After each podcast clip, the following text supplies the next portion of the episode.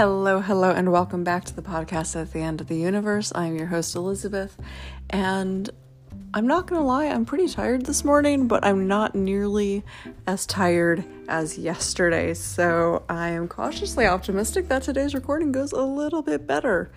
You will notice my lovely puppy Rosie in the background. She is a ball of energy, and it's either she's in the room with me, where she's just sort of wandering around or she's outside and barking her head off. So, this is actually the quieter of the options.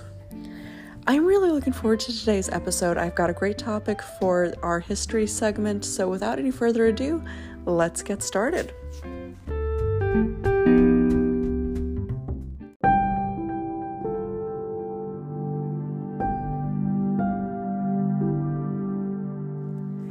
Yesterday, we talked about the first letter sent from North America by John Rut to King Henry VIII.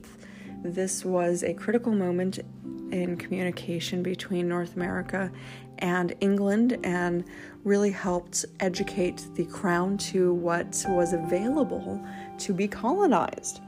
We are continuing on our theme of communication with today's history lesson, which is about a policy that went into effect, or really stopped going into effect, in the 1980s here in America.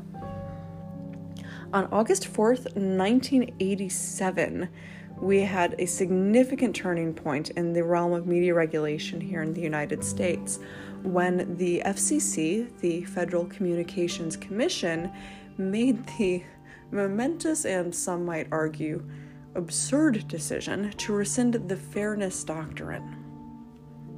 The Fairness Doctrine had been in place since 1949 and was a crucial regulatory policy aimed at ensuring broadcasters presented controversial issues in a balanced and fair manner.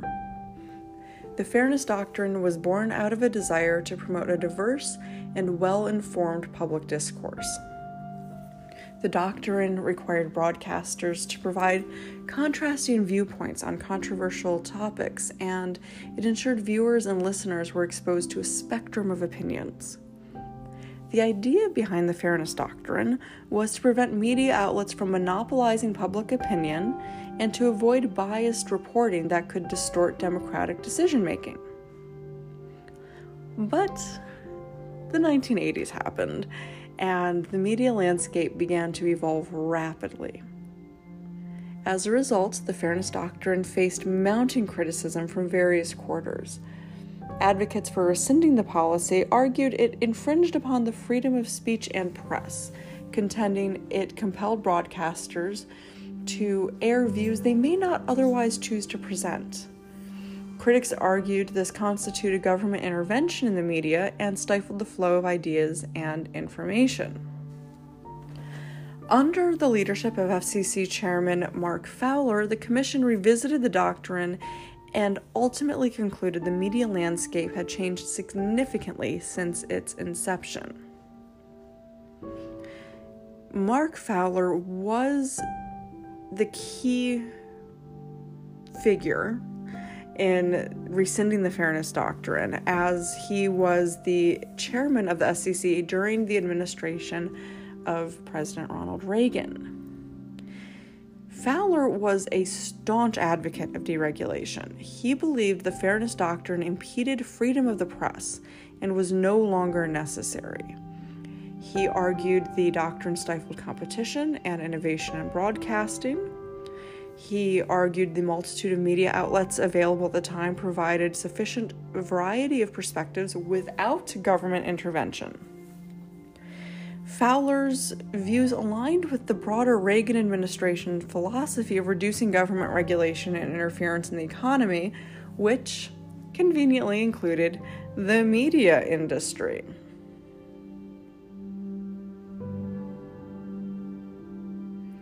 With I don't know how many I don't know how old my listeners are here, so I'm not sure how many people really remember the proliferation of cable television and how important it was that there were media outlets that were presenting views that were available to all sides.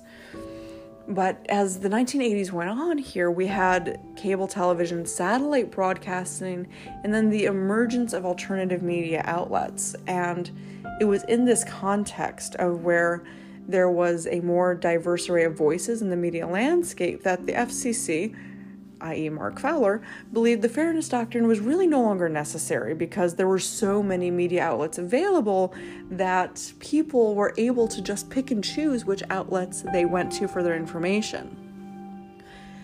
There were far, far fewer media outlets available to the common person than there are today, where today we can open up our laptop and we can just type in some keywords and obvious uh, algorithm meddling aside, we can generally find media outlets that agree with our biases or at least present news in the similar slant to which we want to read it.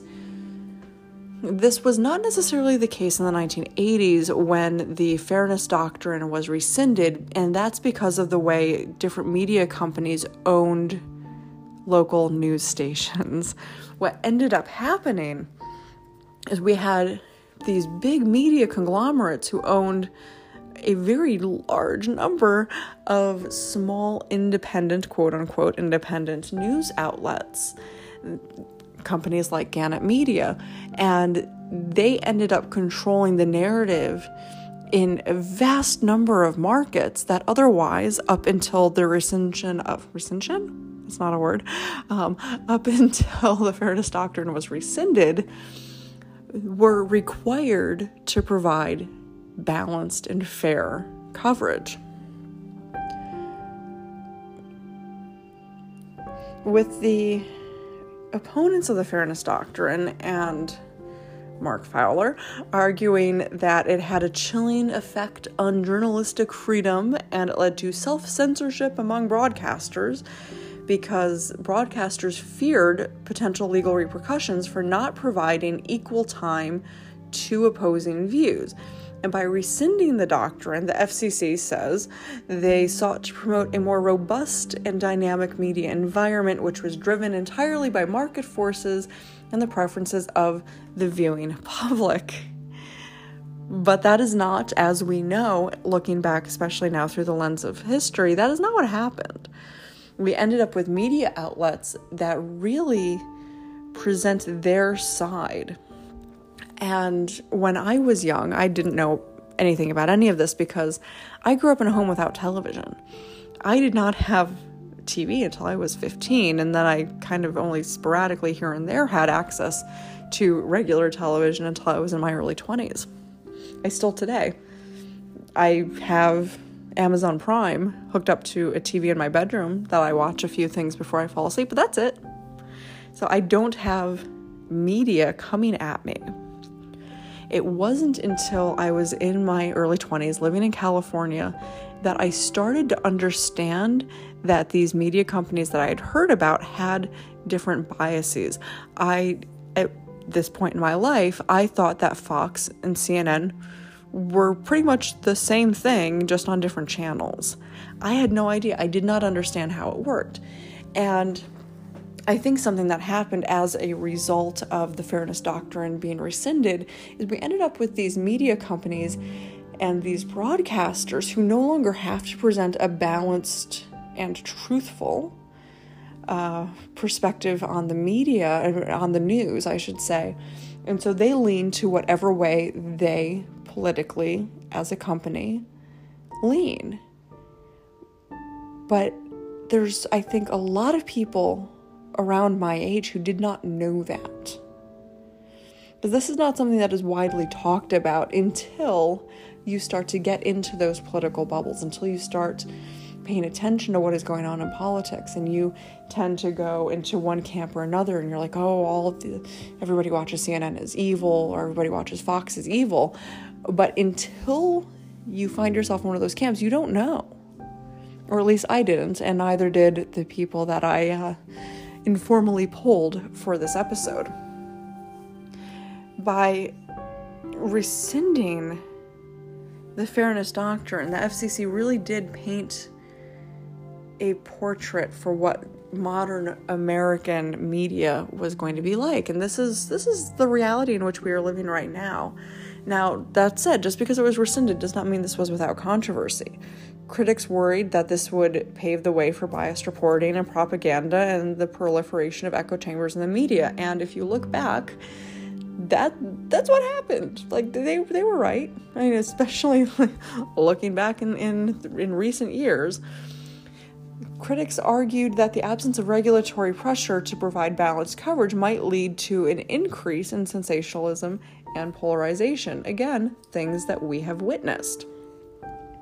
In the years that followed the Fairness Doctrine being rescinded, the media landscape in the United States did undergo significant and profound changes.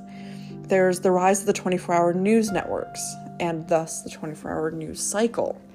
There's the advent of the internet being literally at everybody's fingertips at all times.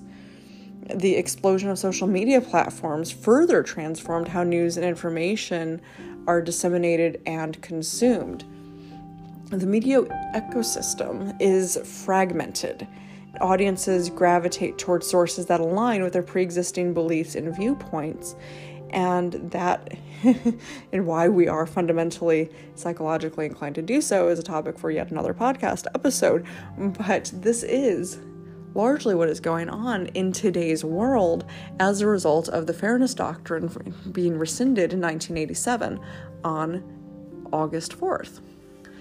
The decision, luckily, the decision to rescind the Fairness Doctrine is a subject of debate still. People still talk about this. Thankfully, it's just not a very popular subject, but it does still come up. This is an ongoing debate with media scholars, policymakers, and advocates because some are arguing that it allowed for greater media freedom and innovation, while others are contending that it has contributed to the rise of media polarization and the spread of disinformation. The FCC's decision to rescind the Fairness Doctrine August 4th, 1987, was a pivotal moment in media regulation here in the United States. And by doing this, the government has signaled a shift away from mandating balanced and fair coverage of these controversial issues. They are letting, they say, market forces and the multiplicity of media outlets to shape the public discourse. And the problem with that is that we end up creating these echo chambers. The media companies are going to do what they do best, which is make news that sells. That's all they want. They just want the money. And to get the money, they need our attention. And so they're going to create stories and present stories in ways that align with the biases of the people who already gravitate towards that network.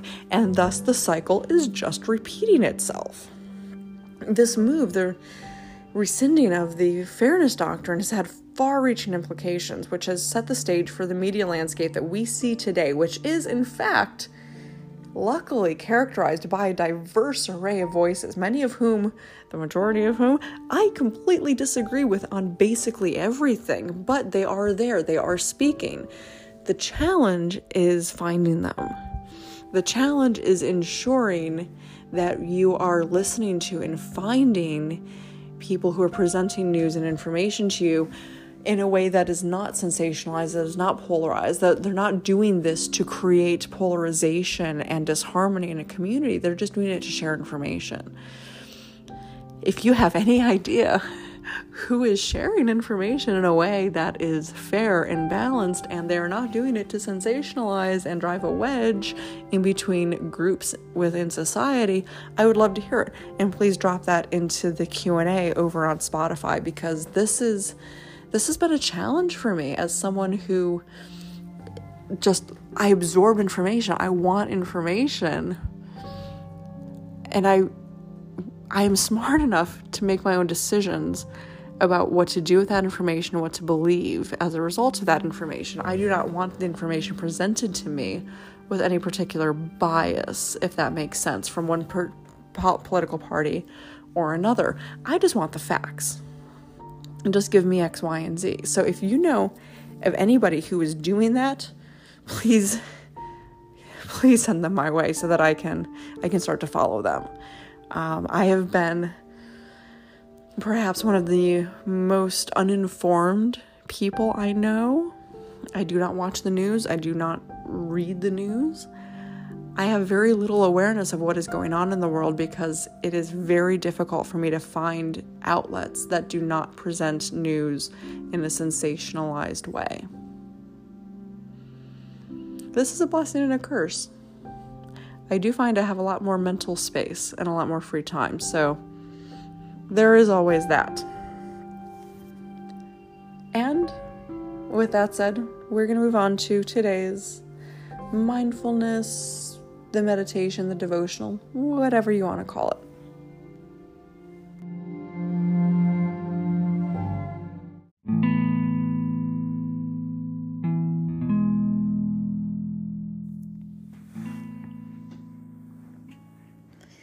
In today's devotional meditation mindfulness, I want to talk about the concept of embracing non attachment.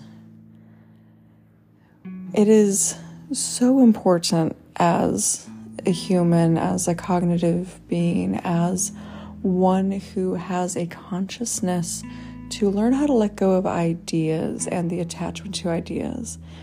It is important to learn how to embrace the boundless openness of the mind and the true wisdom that arises and how peace abides. In this journey of life, we often encounter a multitude of ideas that shape our perceptions, our beliefs, and our actions. Many of them come to us from the media, from social media. More so, they come from our peers, they come from our family, they come from our experiences. We are always learning, we are always taking on new information. And while some ideas may serve us well for a time, clinging to them rigidly can lead to suffering and stagnation.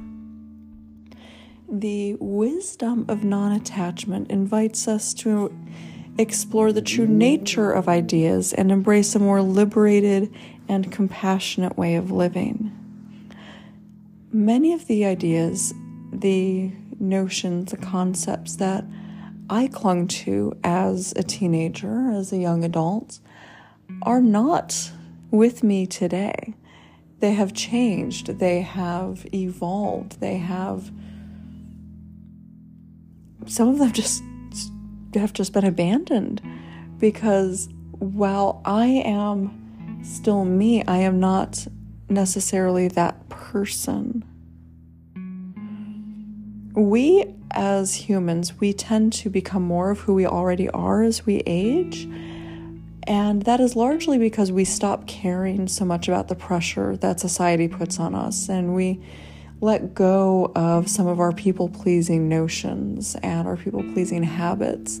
And with that transition from living in a very young, ego based way to one that is more open to being and living as a true, vibrant, authentic expression we often have to let go of some of the ideas that we had with our younger ego based worldview. Yet, there are some people I know who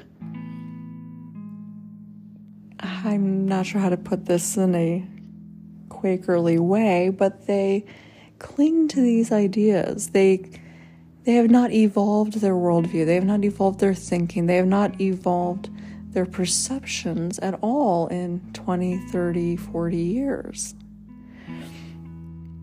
And it is certainly their prerogative to do so. It is certainly their prerogative to live life and perceive the world the way they wish.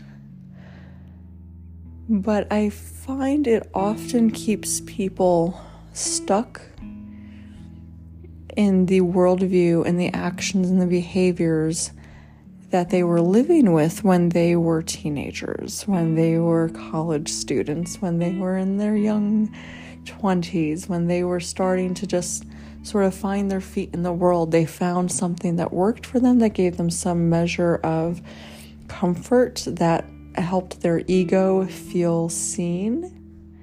and they just ran with it. And that ended up becoming an identity that served them over the subsequent decades. Even though that is no longer the world in which they live, and had they been willing and open to evolving as time went on, they may be happier, they may be healthier, they may have had more fulfilling relationships.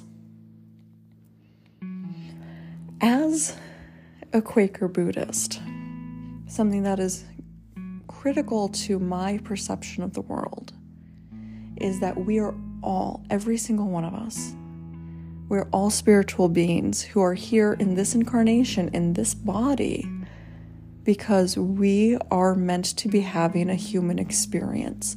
There are lessons that we need to be going through that enable us to grow, that enable our souls to learn. Lessons that we would not be going through had we incarnated as a raccoon, but lessons that are only available to us as a human being.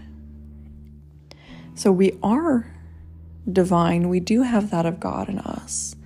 And we are here in this incarnation to help our divinity, to help our bit of God learn and grow and become more integrated and fulfill this part of the soul contract so that we can, in our next incarnation, become even more integrated and healthier, and we can move through these cycles of rebirth and knowledge and growth. This rebirth and knowledge and growth, I believe, is going to happen whether you want it to or not. And it is our physicalness, our bodies, our human suits that are going to have a significant impact on whether or not we move through this kindly or whether or not it is a painful experience that we end up repeating. Our brains are very much human brains. Our egos are very much human egos. And the more that our egos feed our worldview, the more we reinforce these unhealthy concepts and notions and ideas that our egos have allowed us to find comfort in, the more we are going to remain in this middle ground where we just sort of we just sort of wander through the days. We just sort of wander through life. We do not grow, we do not evolve. We just we just sort of chill and we just while away the time until 75 years go by and we die and then it's over. Then we repeat the process part of what is challenging with these human brains and part of why we find comfort in some of these concepts and ideas is because it is challenging for us, especially as we age, to embrace new ideas, new concepts, new ways of thinking, new worldviews. But if we do, if we make a concerted effort to be open minded, if we make a concerted effort to release our attachment to the preconceived notions that we already have, it becomes easier for us to grow and to evolve and become happier, healthier, calmer people. So, a few things that we can put into practice today is to work on examining our deeply held beliefs and ideas. So, are there beliefs ideas that you're hanging on to that have become rigid and unyielding? So, ideas, thanks to this human consciousness that we are all so blessed with, flow like streams. And clinging to them is an act of futility. And this act can hinder your growth and your understanding. It's like trying to cling to running water. Yet, many people do. Many people do. I've done it. I'm sure you've done it. But embracing the flow of these ideas and these thoughts and recognizing that every thought that comes into your mind is not necessarily a valid thought, a true thought, a thought worth clinging to is a powerful basis for moving forward through this act of letting go of our attachment to thoughts. Something you can practice today is start looking at the beauty of impermanence and allow new insights and concepts to flow freely as a result. You can also work on cultivating an open mind, like a vast sky that is ready to embrace whatever grows up from the earth beneath it. Instead of clinging to specific notions, you can remain receptive and curious about the diversity of perspectives around you. This is particularly challenging with all of the echo chambers in which everybody is living. It is very difficult to be presented by a diverse opinion and not immediately see that as a threat against who you are, against what you believe. And this feeling of threat is often reinforced by the people that we associate with, by the things that we hear, by the things that we see, by what we read. But if you can spend a few moments today when you are interacting with someone and they're presenting you with an idea that is dichotomous to your own, just remind yourself that this is not about you. This is not personal. Everybody is entitled to voice their opinions. You're entitled to disagree with their opinions. Disagreeing with their opinions does not make you a bad person, nor does it make you a better person. It just makes you a different person. And releasing that ego attachment to the words that other people are saying to you about what they believe will go a long way in solidifying some uh, much needed mental health and stability in today's world where we are inundated with opinions that are very often dichotomous to our own when we move in these situations with openness, when we engage with people with openness, and we just listen, it's easier to find that there is wisdom and understanding within you. Not necessarily within them, but within you. When you listen, when you take on board, and when you don't engage from a place of ego. Something else that you can work on today is to recognize that the attachment of ideas or to ideas fuels judgment and prejudice. You do not need to to label every idea that comes your way, whether from inside your head or outside of your head, as good or bad, right or wrong. There is a concept in Buddhism called the middle way, which is something we will spend an entire podcast episode on. And there is, with the middle path, there's compassion, there is acceptance, there's understanding that every idea, every person, every thought that is expressed by a person does have its place in the grand tapestry of existence. It is all connected, it all contributes to the world and the energy in which we live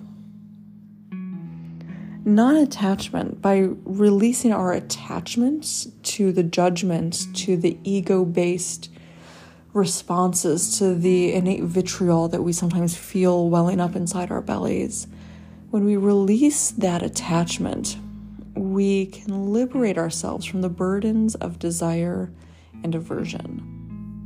We can release our grip on ideas. We can find freedom from conflicts both internal and external. And this this sense of peace, it normally starts off very, very small. It's just a little glimmer. When you start to feel that not everything is a fight, not everything is your fight, not everything is deserving of your ego's reaction, that peace just starts off as a little teeny tiny glimmer on the horizon. And the less you engage in these attachment oriented, judgment oriented, vitriolic, ego based opinions and thoughts and cycles within your mind, that peace grows. That little teeny tiny glimmer of peace on the horizon, it starts to grow, gets a little bit bigger, and then a little bit bigger. And before you know it, that newfound peace is a beacon and it guides you towards a more tranquil and harmonious way of being. But as that that peace grows and it becomes warm and you start to see it more and more, you can't help but gravitate towards it. Life, this, this human existence that we are so blessed to be taking part in, is one of constant flow. There is change, there are ideas, and everything is subject to transformation. Nothing is today as it will be tomorrow and nothing is today as it was yesterday. You are not the same as you were yesterday, nor are you the same as you will be tomorrow. Every single thing in this world evolves and grows, and being afraid of that and being rigid in your thinkings and your perspectives about that creates a lot of tension within the chest. It creates a lot of anxiety. It creates this overwhelming sense of fear and of inadequacy. It creates a sense of ennui. It creates this, well, I don't know what I'm doing with my life. And, and if I don't keep doing exactly what I'm doing, if I don't keep doing exactly what is comfortable, then what? And we, we step out of our comfort zone we move into a space that no longer feels safe. We no longer feel comfortable, secure, loved.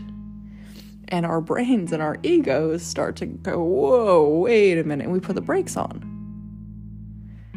It's like having a dream of what to do with your life and how you want to live and how you want to show up in the world and the pace of the world in which you want to live and the way you want to wake up in the morning, who you want to wake up with.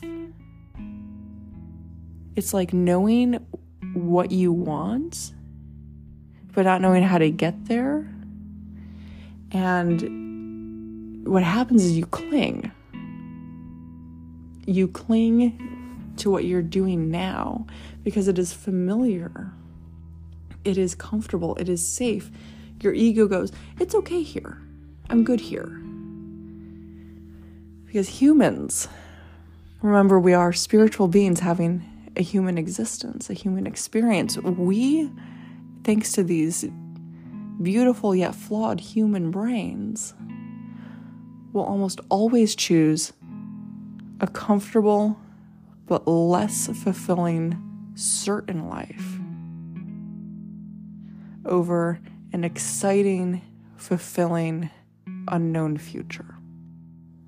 We will always choose what is right here in front of us, what is comfortable, what feels safe, no matter how deeply unfulfilling it is, no matter how our soul feels lost. We choose what is uncomfortable. I'm sorry, we choose what is comfortable over what is uncomfortable but yet to be seen, yet to be known. And this is also a way in which attachment can create some serious problems for us. It is the attachment to the ideas, to the comfort, to our ego feeling safe that is keeping us from living the life that we dream of. And so, as you are moving through your day today, you can just spend a few moments embracing the natural processes of change and of growth as they come into your world notice that ideas are able to evolve and adapt and expand, and you don't have to respond to everything from a place of ego. Give your ego permission to take the day off. And notice the way that you're thinking and you're feeling about the people that you interact with about the ideas they express, the ideas you experience in your own head, about your life plan, and about the life you're living now. Notice how those start to soften when you give your ego permission to take the day off. that is what I want you to have for your big takeaway today. Release that attachment. Acknowledge that just for today, let, let's just see what happens today. The world will not come crashing down. If you start to put a plan together to live life the way that you want, the world is not going to come crashing down. It's a small step. If you start to put the habits and the routines and the structure in place for you to live the way that you want to live, for you to show up the way you want to show up, the world is not going to come crashing down. And when you do these things incrementally, your ego feels a little bit safer, feels a little bit more protected, and you awaken the idea of releasing the attachment to the known, to the familiar. You are giving your ego permission to embrace the unknown, to step out of your comfort zone, to experience ideas and people and thoughts and life that is a little bit different than what you are used to. And just like the lotus flower as it emerges from murky waters and it starts to expand and the blossom starts to open up on the surface. Your wisdom, your inner knowingness, your your divine spark, your that of God in you will also blossom when you embrace the fluidity of ideas, when you embrace the fluidity of life and when you give yourself permission to act in a way that your ego may find unsafe. In the boundless realm of non attachment, we can find freedom from the limitations of the mind. We can find freedom from the limitations of the ego. And when we start to embrace the flow of ideas with a gentle heart, we uncover the true essence of our inner wisdom and the joy of living in harmony with the ever changing world around you and allowing that harmony to grow on the horizon, to go from a little glimmer to a bright beacon that guides you forward to the life that in your heart you know you want to live.